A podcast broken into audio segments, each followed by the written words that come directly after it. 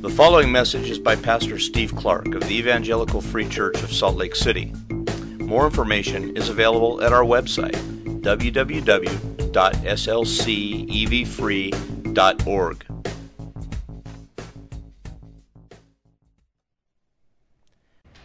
Pray with me.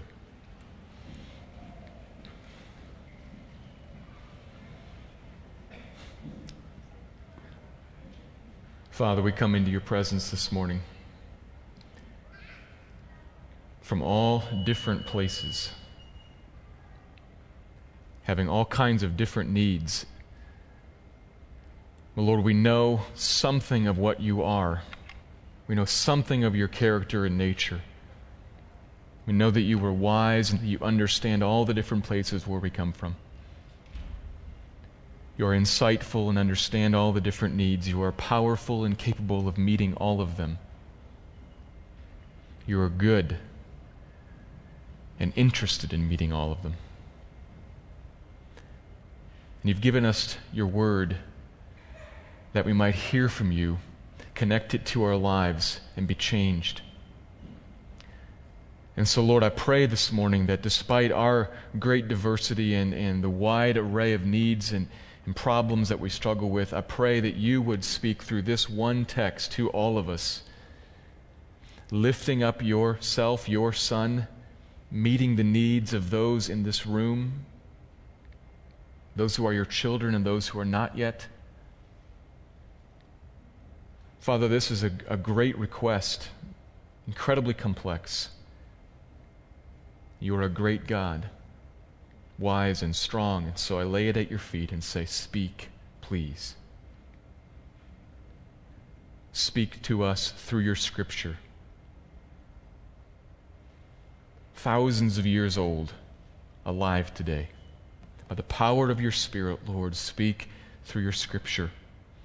Affect change in this church. Bring honor to your Son because of it. That's my request, Lord. I pray that in Christ's name. Amen.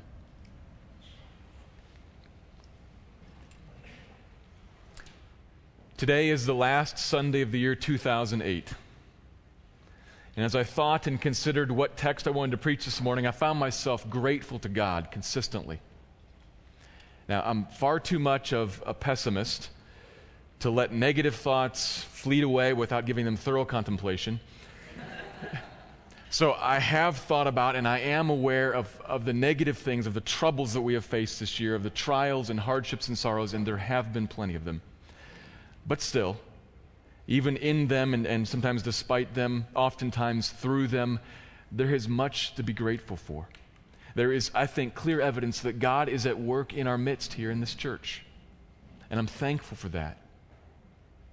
And so that's the perspective that's kind of shaped where we're going this morning not to embark on a stroll down memory lane re- recounting all of this last year and all that God has done over this last year, but instead to, to take a moment here this morning to give our attention to a text that shows us God at work, God at help to his people, and, and teaches us some of how that comes about, why, the parameters within which God works for his people, and also serves as an encouragement and a warning to us to show us how he'll do that in the future, and also how that can be stifled.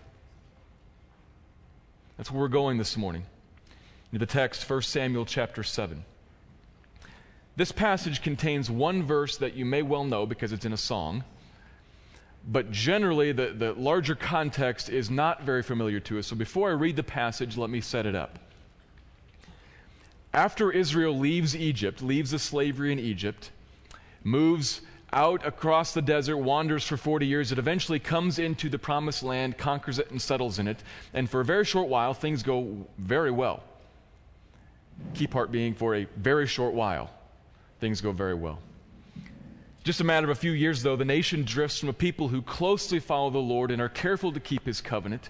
It drifts away from that and enters into a cycle that alternates between utter spiritual decay, reform, utter spiritual decay, and reform, utter spiritual decay, up and down, highlights and lowlights. That's the period of the judges in your Bible. Highlights always followed by lowlights. And during one of those low points, a boy named Samuel is born. Samuel grows up, it becomes evident that he has a heart for the Lord. And as chapter 3 of 1 Samuel recounts, God calls him to be a prophet and a judge over Israel, which is essentially like a ruler over Israel. God's leader here on the earth. But this is going to be a tough assignment. It's a great privilege, but it's going to be a tough assignment because Israel, during Samuel's lifetime, is in one of those low periods.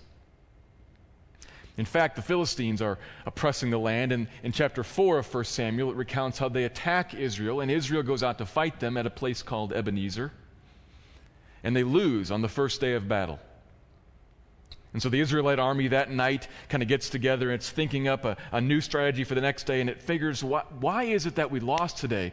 And somebody comes up with a great idea. I know, let's bring God onto the battlefield remembering how in the past God had fought many battles for them and had delivered a people. How the Ark of the Covenant had been the presence of God amongst his people doing miraculous things like parting the Jordan River, winning various battles. They think, let's bring God onto the battlefield. Let's bring the Ark of the Covenant, the place where God had uniquely put his presence. That'll guarantee us victory. And in, some settings, that's a good idea, where the people are genuinely trusting God. But this is just ark as secret weapon tactics. This is a lucky charm use of the ark, and God doesn't go for that. It all backfires. Israel loses the battle, and the ark of the covenant is captured, carried off into Philistine land. God has abandoned his people because of their sin. And even though the ark eventually finds its way back into Israel, the spiritual climate of the land has not changed and the ark actually proves toxic to them. A number of men are struck dead because they treated it improperly. And so Israel kind of sets the ark off to the side and leaves it alone. Which brings us to our text for this morning. Samuel's grown up and he's developed a reputation as a prophet, but he's been silent for several chapters now.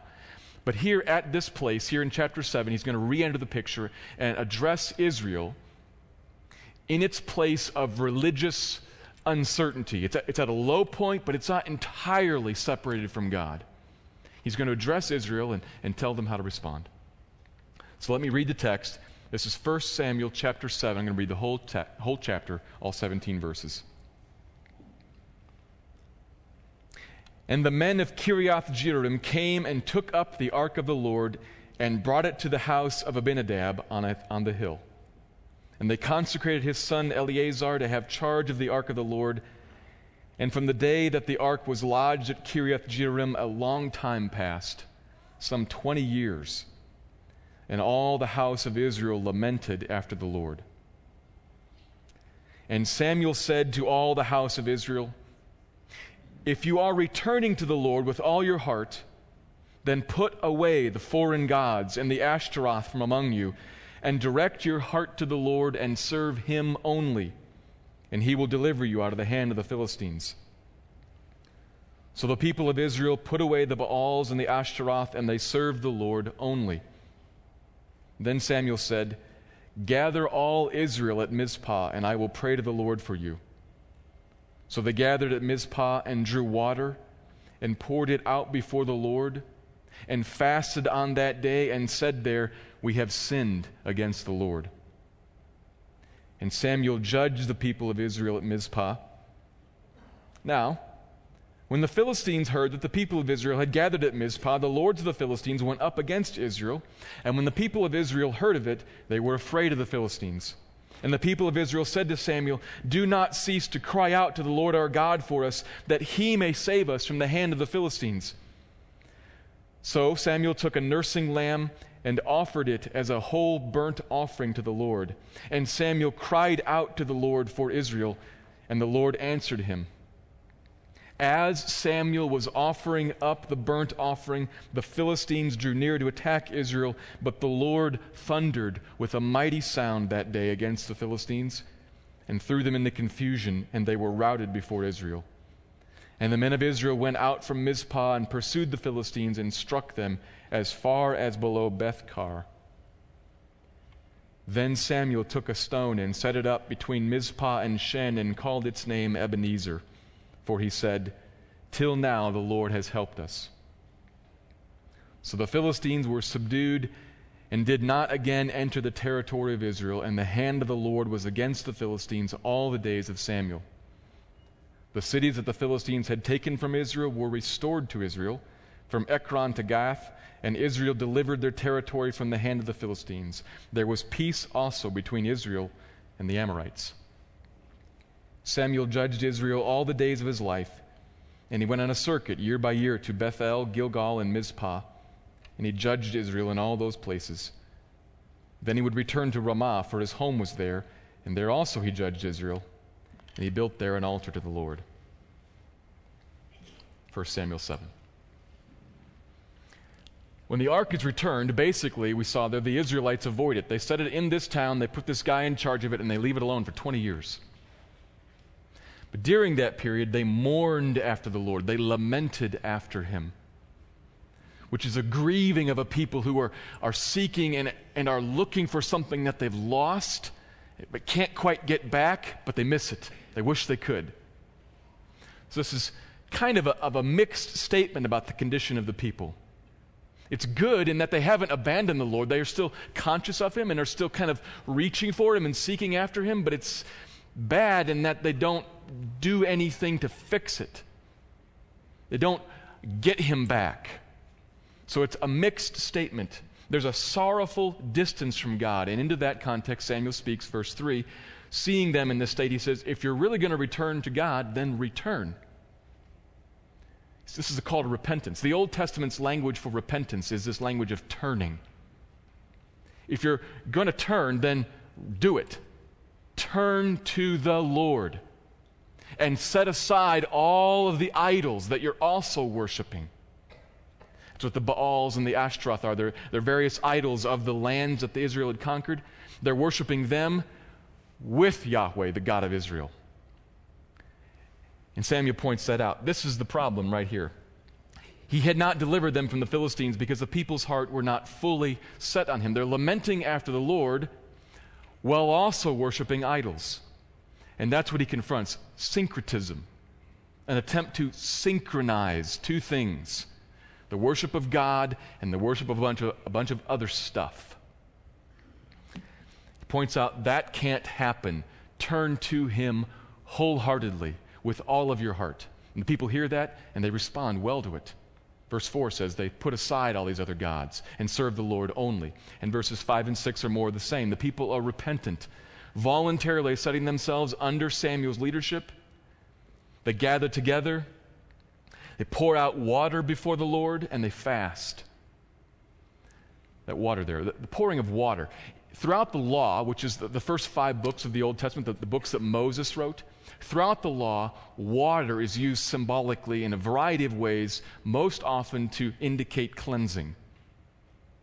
You take water and you ceremonially wash things that are ceremonially unclean. You're not literally moving dirt off of the item, but it's a, a spiritual uncleanness and you wash it with water to make it clean. You can wash utensils, buildings, your hands, your body. Seems that what's going on here is that Samuel says, let's bring water and pour it out in front of the people so as to ceremonially wash the whole lot of us. We're going to pour out water between us and the Lord so as to wash us entirely clean. And combined with humble fasting and a verbal statement of, We have sinned. This is the people coming clean before God. And as they are all gathered there at the town of Mizpah, the Philistines hear about it and probably assume that they're gathered together to rebel against their authority. And so they decide to strike first and come up with an army to attack them. And when they hear about that, says they're afraid. No kidding. But look how they respond this time. Again, threatened with a Philistine military attack. And it's no magic ark theology this time. They've realized something. They've realized what it is that sometimes gives the ark power, but when withdrawn, makes the ark just a wooden box. It's God. They don't need a box, they need the Lord. And so they, they beseech Samuel, do not cease crying out to the Lord on our behalf that he may come and deliver us from the Philistines, like you said he would. Go to him, seek him, continue to do that. And so Samuel does. And it says in verse 9 that he offers up a whole burnt offering Again, referring back to the law, a burnt offering in the law, it has a variety of different uses, but the common theme throughout is that this offering is a pleasing offering to God. When the smoke rises up, it is a pleasing aroma to the Lord. He looks down at those on whose behalf it is offered and says, That pleases me. I'm pleased with you.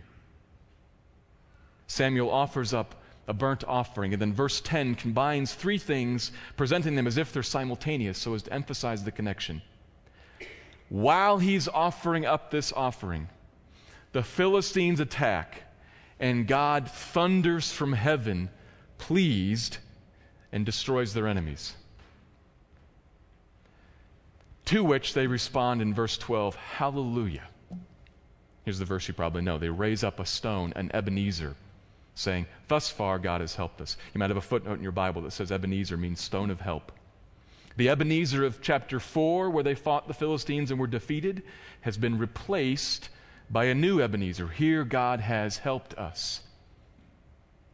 And from that point on, the hand of the Lord is strong with Israel, strong against the Philistines, delivers them throughout the rest of Samuel's life. And they all lived happily ever after the end. Not quite. That's, that is the end of chapter 7. Chapter 7 ends on a high note, but I need to add in a little bit more this morning for the sake of how I, I want to use this passage in our church's life. I need to push us just a little bit ahead into chapter 8. At the end of chapter 7, everything is great. the end of chapter 7, God is the champion of his people Israel. He's the warrior who fights the battles on their behalf, and he is taking names and taking care of things. It would seem to be a situation that you would want to maintain. But by chapter 8, verse 7, the people of Israel have come right back around to where they were before our chapter. Rejecting God as king, seeking a human king like all the other nations have. God sees what's going on in their hearts, calls it for what it is. They have rejected me as being king over them. And Samuel pleads with the people and warns them of the folly of doing this, of, of all that it's going to entail, why you don't want to do this, reject God as king and have a human king. But by verse 19, they say, No.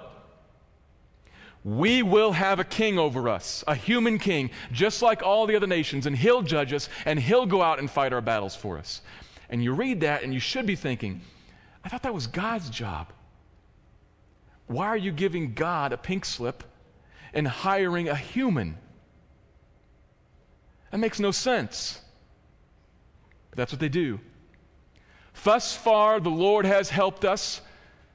Thank you very much. We'll take it from here. That's what Israel does. That's our text for today an encouragement and a warning an encouragement in that it shows us God at work, God as a help, and a warning in that it shows us how it can be squandered. That's where I want to go with this text this morning. But to do that, we first have to look at what's going on in the passage itself, what the main thrust of the passage is. And as always, the main thrust is about God. The Bible is a book about God. The whole Bible, it reveals who God is, what he thinks, what he values, what he loves, what he hates, how he acts, and then we figure out what we're supposed to think, how we're supposed to act in response as, as we look at that, as we see him. So it's first about him, secondarily about us. This passage is no different. It's first about God, what he's like, what he's doing, and then we see that and we'll respond to it at the end. First, we need to look at God going to make three observations from this passage and then tie them together at the end. So here's the first one God helps those who are pleasing and acceptable worshipers of Him. God helps those who are pleasing and acceptable worshipers of Him. I see this in what Samuel says in verse 3. Start at the end of the verse. He will deliver you from the hand of the Philistines. That's the help that they need. That's the need of the moment. Deliver us from the Philistines. And he says, God will do that. When will he do it? Well, wind back in the verse. Here's what you need to do put away the foreign gods. Put away all the idols and turn your heart, direct your heart, he says, to God alone. Then he'll deliver you. That's clearly what Samuel says right in that verse.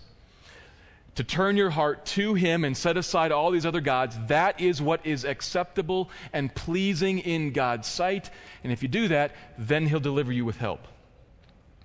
Notice the phrases there about all your heart, direct your heart to the Lord only, twice in verses 3 and 4.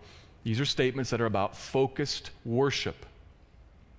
To serve a God or a goddess is to worship him or her or it. Very often, in, in, the prescribed ways that the god or goddess says, with some sacrifices or some prayers or some offerings to obey in certain areas of life. And sometimes you'd offer them at a shrine or at a temple, very often in just all of your ordinary undertakings. That's what it is to serve a God, to obey him or her. And what Samuel's just pointing out is that what pleases the Lord, worship of the Lord, is when you turn your whole heart to and serve him only. The problem he's dealing with is this mixing of worship. You cannot hug God while also trying to hug all these other idols. To use other language from the Bible, that's idolatry and adultery. You cannot say, I'm with you and I'm with you. God won't have that. God will not be mocked. He says, No, I will not come to your help while you are mixing me with the gods of the land. Come to me with your whole heart. That's what Samuel says to them very, clearly in verse 3. And he's right because he's a prophet. But he didn't come to this just by God like speaking out of heaven and saying, here's the deal. He just read his Bible. You can look at the law. This is all over the law. Consider, for instance, Deuteronomy chapter 10, verse 12. And now, Israel, what does the Lord your God require of you but to fear the Lord and to walk in all his ways, to love him and to serve the Lord your God with all of your heart and with all of your soul, and to keep the commandments and the statutes of the Lord your God? Deuteronomy 10. What does God require? A lot of alls there. That you serve him only, not the gods of the lands, that you serve him with all of your heart, with all of your soul, that you keep His commandments, that you serve Him only. That's total focused worship. That's what God requires. That's what's pleasing to Him. That's what is acceptable in His sight. That's chapter 10 of Deuteronomy. Chapter 28 ends by saying, And if you do not turn aside to the right hand or the left to go after other gods and to serve them, here's all the blessings that I'll give you. He's making something very clear in the law. Pleasing and acceptable worship is wholeheartedness after me, and it results in blessing. Samuel simply read his Bible and realized, guys, here's the problem. I mean, it says right here in the text. You could open it up and look at it. You've turned aside to the right or to the left, and so you're not pleasing and acceptable to God, but actually an offense to Him, and He will not come to your aid. He won't. God told us that He helps those who are pleasing and acceptable. And the opposite of that in Deuteronomy 28 is that we will live languishing, oppressed, under curse, not blessing. And that's where we are. The problem is clear. Written in the law, pronounced by the prophet here, straightforward. But I hope that there's also a, a little bit of confusion in your mind about this. Because it's really clear on the one hand, I mean, Samuel says it. You can read Deuteronomy, it's, it, I mean, you can read everywhere in the law, it's all over the place. But there should be a little bit of confusion and a little bit of unsettledness, if you think about it for just a minute. Pleasing and acceptable worship is loving the Lord my God and serving Him only by obeying all of His commands all the time with all of my heart and all of my soul. That's what's pleasing and acceptable worship that produces the blessing of God, and the opposite of that produces the curses of God? Hmm. Who among us is a pleasing and acceptable worshiper? Not me. All of my heart, all of my soul, all the commands, all the time. I mean, not just in the mornings, in the afternoon, you can worship somebody else. Not just on Sunday, not just partially. That's, that's the problem, is all the partialness of this. It's totality, is what God is after. Says so right in the law. Everywhere. I just picked out a couple of places, it's all over the place that should create a little bit of a problem in our minds. Because who among us can say, in the words of Deuteronomy, I've never turned aside to the right or to the left and followed after to serve other gods? Not me, not you. I'm not talking about the, the serving of little like stone statues. That's not the real essence of idolatry. The essence of idolatry is taking all the things of life relationships, money, pleasures, jobs, thoughts, ideas, concrete things, Im- immaterial things, all the things that our hearts can give attention to, place trust in, have love for. The essence of idolatry is taking all those things and elevating them to an inordinate degree, out of order, equal to or above God. That's what idolatry is. Many of those things we are commanded to love and trust and give attention to. Think of your family, for instance. They become idols, though, when we elevate them to an inordinate level, equal to or above God. And when you think about idolatry like that, you realize all of us are awash in it. Old theologian who knew his own heart and knew your heart said, Our hearts are idol factories, constantly producing things for worship. Some of them good, but they become idols when we elevate them because our hearts are constantly looking for something to grab hold of and find life in. We're awash in idolatry. And Deuteronomy and the law says God only helps those who are pleasing and acceptable worshipers, and acceptable worship is wholeheartedness. That's not me. Now, the text does say that they turn to the Lord only, so we're going to have to dig into that a little bit more. But just on the surface, right there, if we know anything about humanity, we know that their turning to him was not total and was not permanent, and we see proof of that in chapter 8. Their turning to them was their turning to him was not permanent, was not total, neither is mine. But there's the requirement in the law for pleasing and acceptable worship. What do we do with that? How can God look at anybody and read his own Bible and say, There, right there, is a pleasing and acceptable worshiper of me, whose heart totally pleases me. How can he do that? It takes us to our second observation. Here it is. Graciously,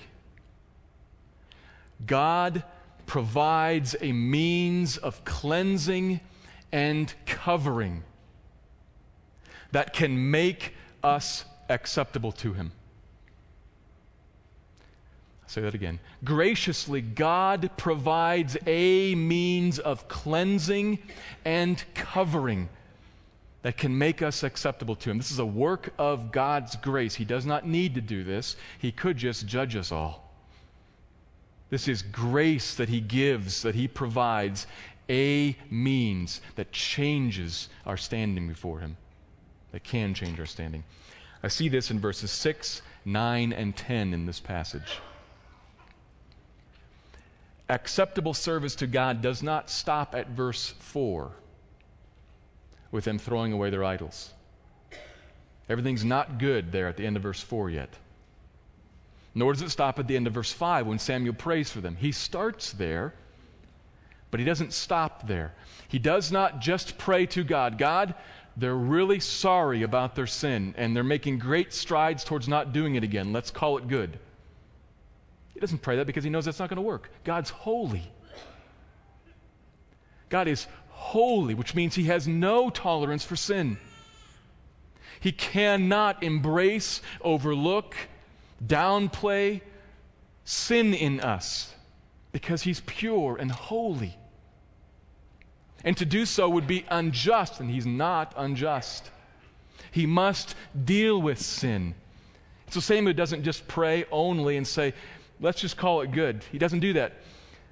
He knows that God's got to deal with it, but he also knows that God has graciously provided a means to deal with it. A means that will make us covered and cleansed and acceptable. Notice this carefully. The means that God's provided also comes from the law. There are not two things set against each other here. The requirements in the law for holiness, wholeheartedness towards God, and then the means that God provides to address the lack of this both come from the law. They are together, they work together, not in exclusion or against one another. They both are a part of what it means to be an acceptable worshiper of Him. Let me try to illustrate this. I see this a bit like how we are to take care of our teeth. Now, not everybody does this. This is what you're supposed to do. You're supposed to take care in what you eat. So you don't eat stuff that's loaded with sugar, stuff that's very acidic, stuff that's really chewy and sticky and whatnot. You watch your diet and you floss every day, a couple times a day perhaps. You brush your teeth a couple times a day to try to get all that stuff off. So you watch what you put on there and then you work to get it off. You strive to live with clean teeth. And you go to the dentist every six months. Because what you're striving to do to clean your teeth isn't going to work. I, I do all those things. I watch what I eat, I floss, I brush, and I still go to the dentist, and what do you know? They still find stuff to scrape off. And last time they found a couple of cavities. Little ones that they dealt with before they became big ones, but they were there. That's why I go to the dentist. I don't trust either or. I don't say, well, you know, I, I brush my teeth, so I don't need the dentist. Or I watch what I eat. I don't need the dentist. Or I don't say, I go to the dentist every six months, so I'm not going to bother brushing my teeth. Probably thankful for that. we do both. Both are required. Forgetting one or the other will leave you with dentures, for sure. I mean, even if you've got good genes, it'll leave you with dentures, for sure, eventually. You do both. That's kind of what's going on here with the law the requirement of the law to live in a way to be wholly given over to the Lord. And when you fail, the requirement of the law to come and offer the right cleansing and the right covering that will leave you still acceptable with Him the water of cleansing and the blood and smoke of the sacrifice. Verses 6 and 9. Samuel knows that the turning in verse 4 is itself not sufficient. To skip the cleansing and to skip the offering would be to negate the work of verse 4. It would not be turning to the Lord with wholeheartedness to serve Him as He requires. He requires attention to your life and the sacrifice that covers over the failing in your life. And so Samuel offers it, washes them with water, beseeches God for the Israelites, and offers up a burnt offering water cleansing, blood and smoke covering, resulting in people cleansed of their sin, resulting in God looking at them and answering them pleased. These ones here are acceptable, pleasing worshipers. I will intervene to deliver them from the hand of the Philistines. They're covered under the water, they're covered by the smoke and the blood. The grace of God provides a gracious means to cover and cleanse, to make people acceptable who otherwise in themselves would not be. One who offers up that sacrifice, who embraces the water and the blood, saying, Let this be applied to me, is covered by it. 1 Samuel 7, that's the law. And if you know the New Testament at all, you know where this is going. You should see this plain as day. But I want to hold this right here in 1 Samuel 7 for just a minute so as to accent why it is important that there be some place to go. It, this goes somewhere, but it's critical that it has somewhere to go. If, if you stay here in 1 Samuel 7, you look at this, you realize something. What a blessing verses 6 and 9 are that, that God would cover, that God would cleanse. What a blessing.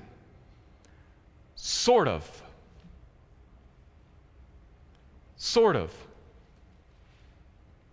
If there's nowhere to go and we're only right here with, with the cleansing and the offering offered by the law, we're sort of blessed. We're restored to Him we gain his help in verse 10. We celebrate it in verse 12. And chapter 8 follows. And we're right back where we were before. If all that there is, is is the sacrifice and the offering of the law, we're stuck in this cycle because these cleansings, these coverings, don't fundamentally change the problem. Me. They just cover it over for a little while until next time, and then I need to wash myself again and offer another sacrifice again because it has not changed the problem, me. So I have a cleansing that sort of works for a moment, a covering that is somewhat sufficient. But I just need to do it again and again and again and again and again and again because the blood of bulls and goats and lambs and birds does not take away human sin. And the cycle of the law is intended to show that this does not change anything. It does not fundamentally reorder your heart, worshiper. It makes you acceptable right now, but not five minutes from now or five days from now. You have to do it again. Oh, that God would provide a sacrifice and a washing that changes something, that reorders what's going on in my heart, that I am wholly set towards Him and am growing in holiness. Oh, that He would offer a sacrifice on my behalf that permanently changes my standing before Him, that permanently connects me to the God who will be my help. And for that, graciously, He has given us Jesus. A sacrifice slain once, once and for all, to wash and to cover and to make those who say in faith, let that be applied to me, to make them pleasing and acceptable worshipers to Him. And apart from that, there is no other sacrifice for sin.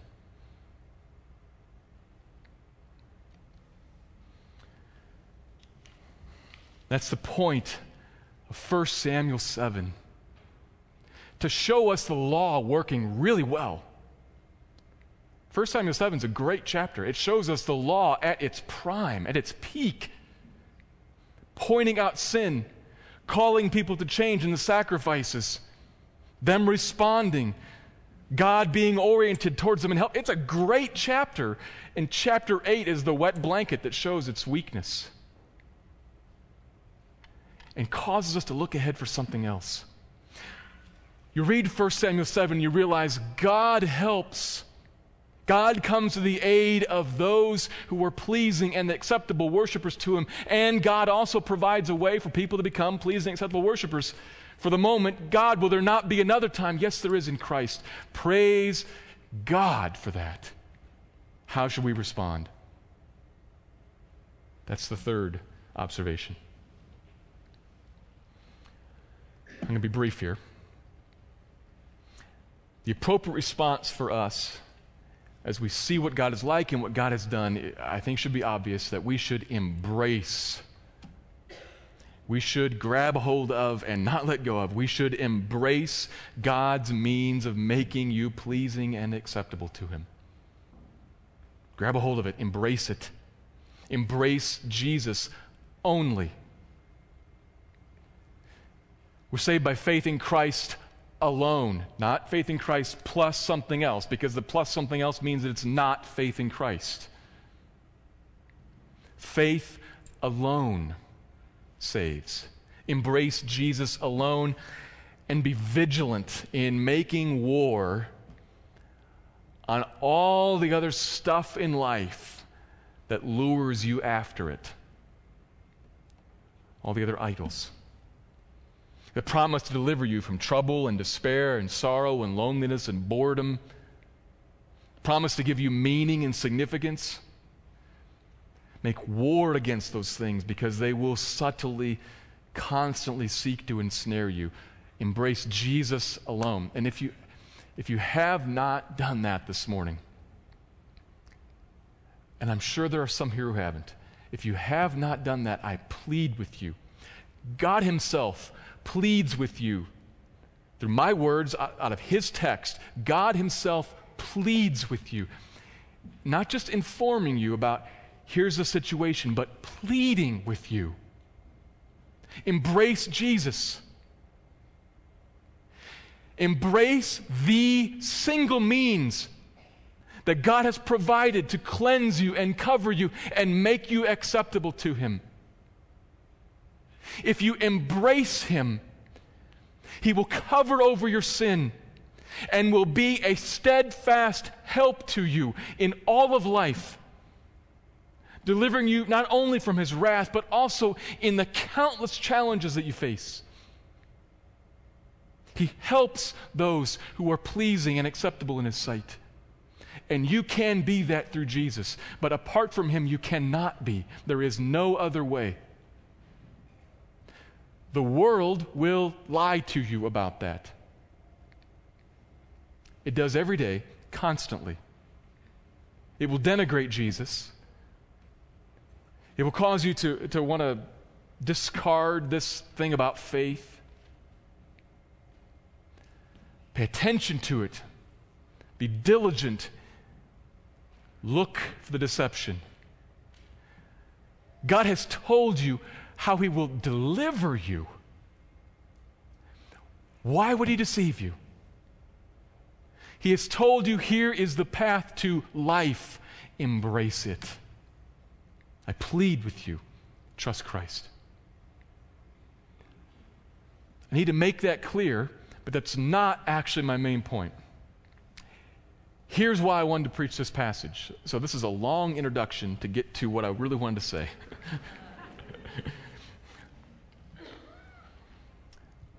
Why I wanted to preach this passage is to the church, to this church here this morning. Thus far, the Lord has helped us. How are we going to complete that sentence?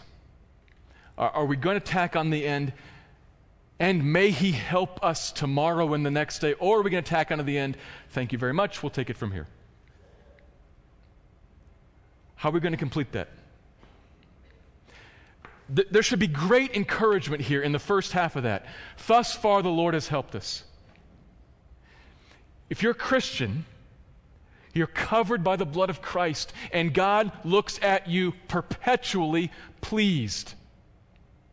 Now, He recognizes your sin, wants to address that, sure, absolutely but he looks at you perpetually pleased from a, from a stance, from, from a viewpoint of grace. And all that he does in your life is grace. Even the hard things are his grace to you as he seeks to grow and develop you. There should be much encouragement. He is a helper to his people, always. There will be no wavering off of this point. He is always a help to his people. As I said, I'm going to be clear. Sometimes that is in the form of discipline. Come to that in a minute. But you need to see always He is a help to you. And He has been a great help to us. bringing us into relationship with Him, relieving us of our, of our sorrows in many cases, often healing our bodies, restoring relationships, dealing with sin problems, dealing with discord. Not, not all of them, I know. I know. I'm a pessimist, I know this. But I also want to be a, a realist in an optimistic way and say He has done much. He has been gracious to us, He has been a help. And He will always be a help to you, so be encouraged by that. But also be warned. Be warned.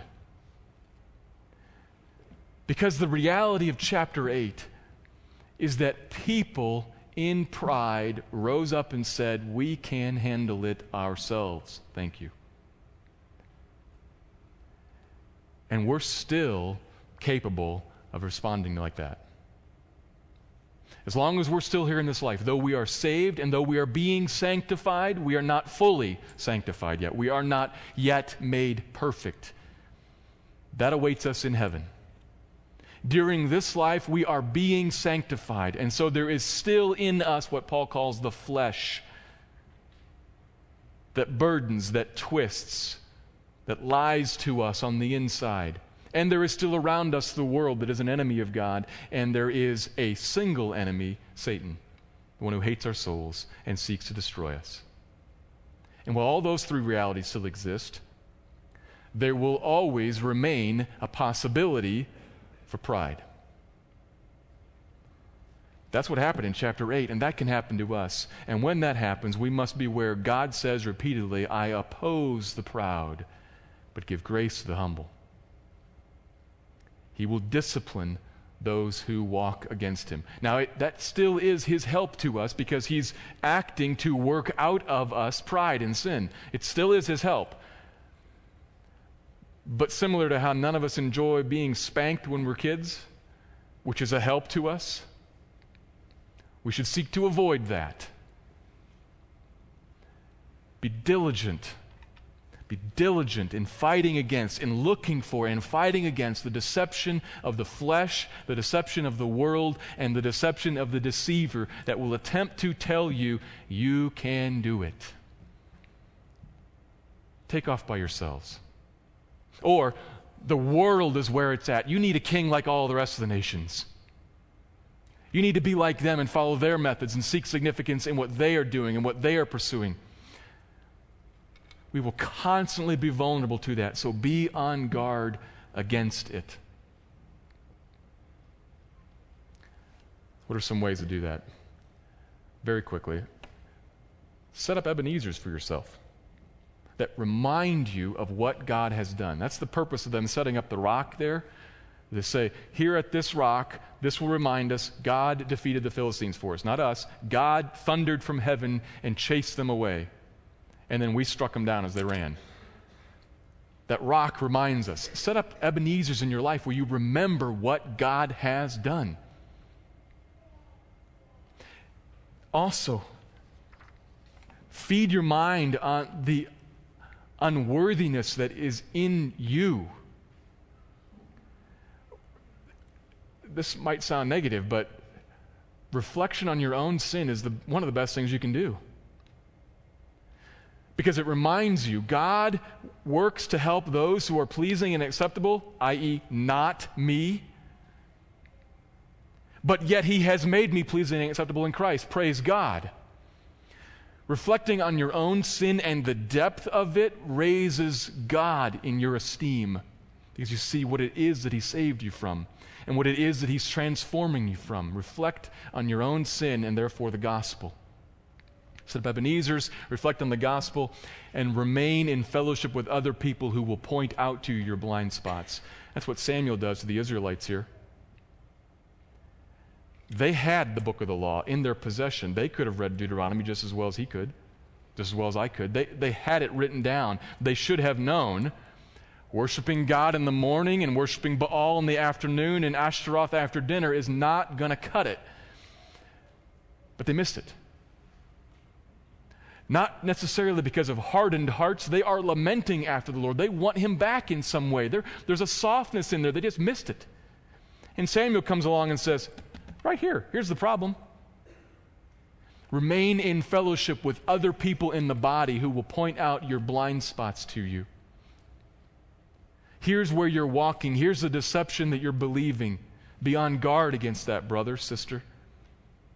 You need other people.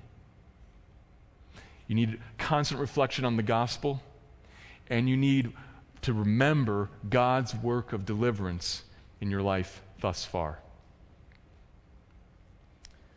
He's been most gracious to us as a church. He has grown us in, in maturity, spiritual maturity, modestly in numbers.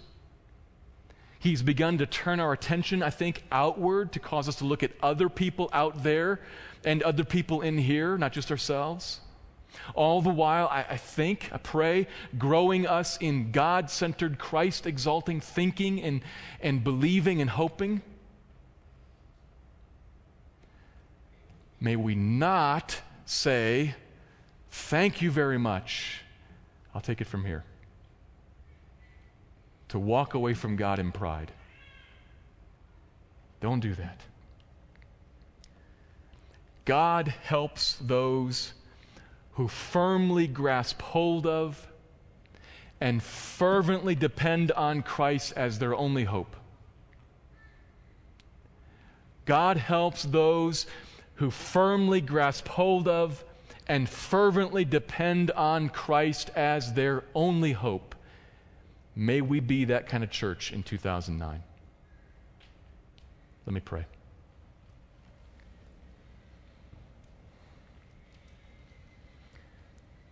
Father, we need grace from you day by day, moment by moment. And so I plead for that. Give grace here to those who aren't your children. Give grace to open their eyes and let them see the preciousness of Christ as a covering. Give them faith and cause them to trust you.